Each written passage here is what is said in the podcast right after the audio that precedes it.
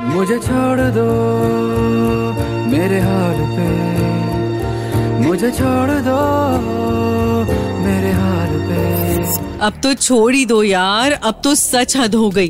वैसे उम्मीद तो ज़्यादा है नहीं, मगर यही हाल रहा ना तो बहुत जल्द ही दम तोड़ दूँगा।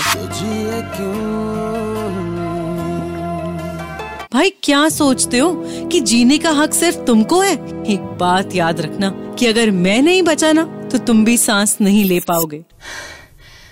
अगर अभी भी नहीं समझ पाए तो बता दूँ कि by the way myself वही एनवायरमेंट जिसे हर तरह से खराब करने के तरीके तुम अपना रहे हो।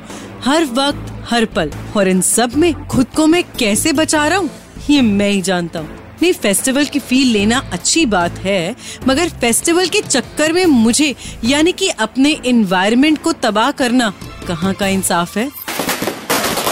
कभी सोचा है, इन पटाखों की वजह से मेरे साथ साथ तुम्हारा कितना नुकसान होता है? कितने लोग हर साल पटाखों के कारण बहरे हो जाते हैं, कितने पेट्स सहम जाते हैं, और तो और कुछ लोग अपनी जान तक गवा जाते हैं। ना जाने कितने घरों में पटाखों की वजह से रोशनी के दिए बुझ जाते हैं। कभी सोचा है? एयर पोल्यूशन तुम फैलाते हो। नॉइस पोल्यूशन का तो लेवल ही कुछ और होता है।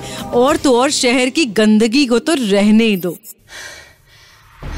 तो इस दिवाली मैं तो आप सबसे यही कहना चाहूँगा कि मेरे लिए ना सही, कम से कम खुद के लिए ही।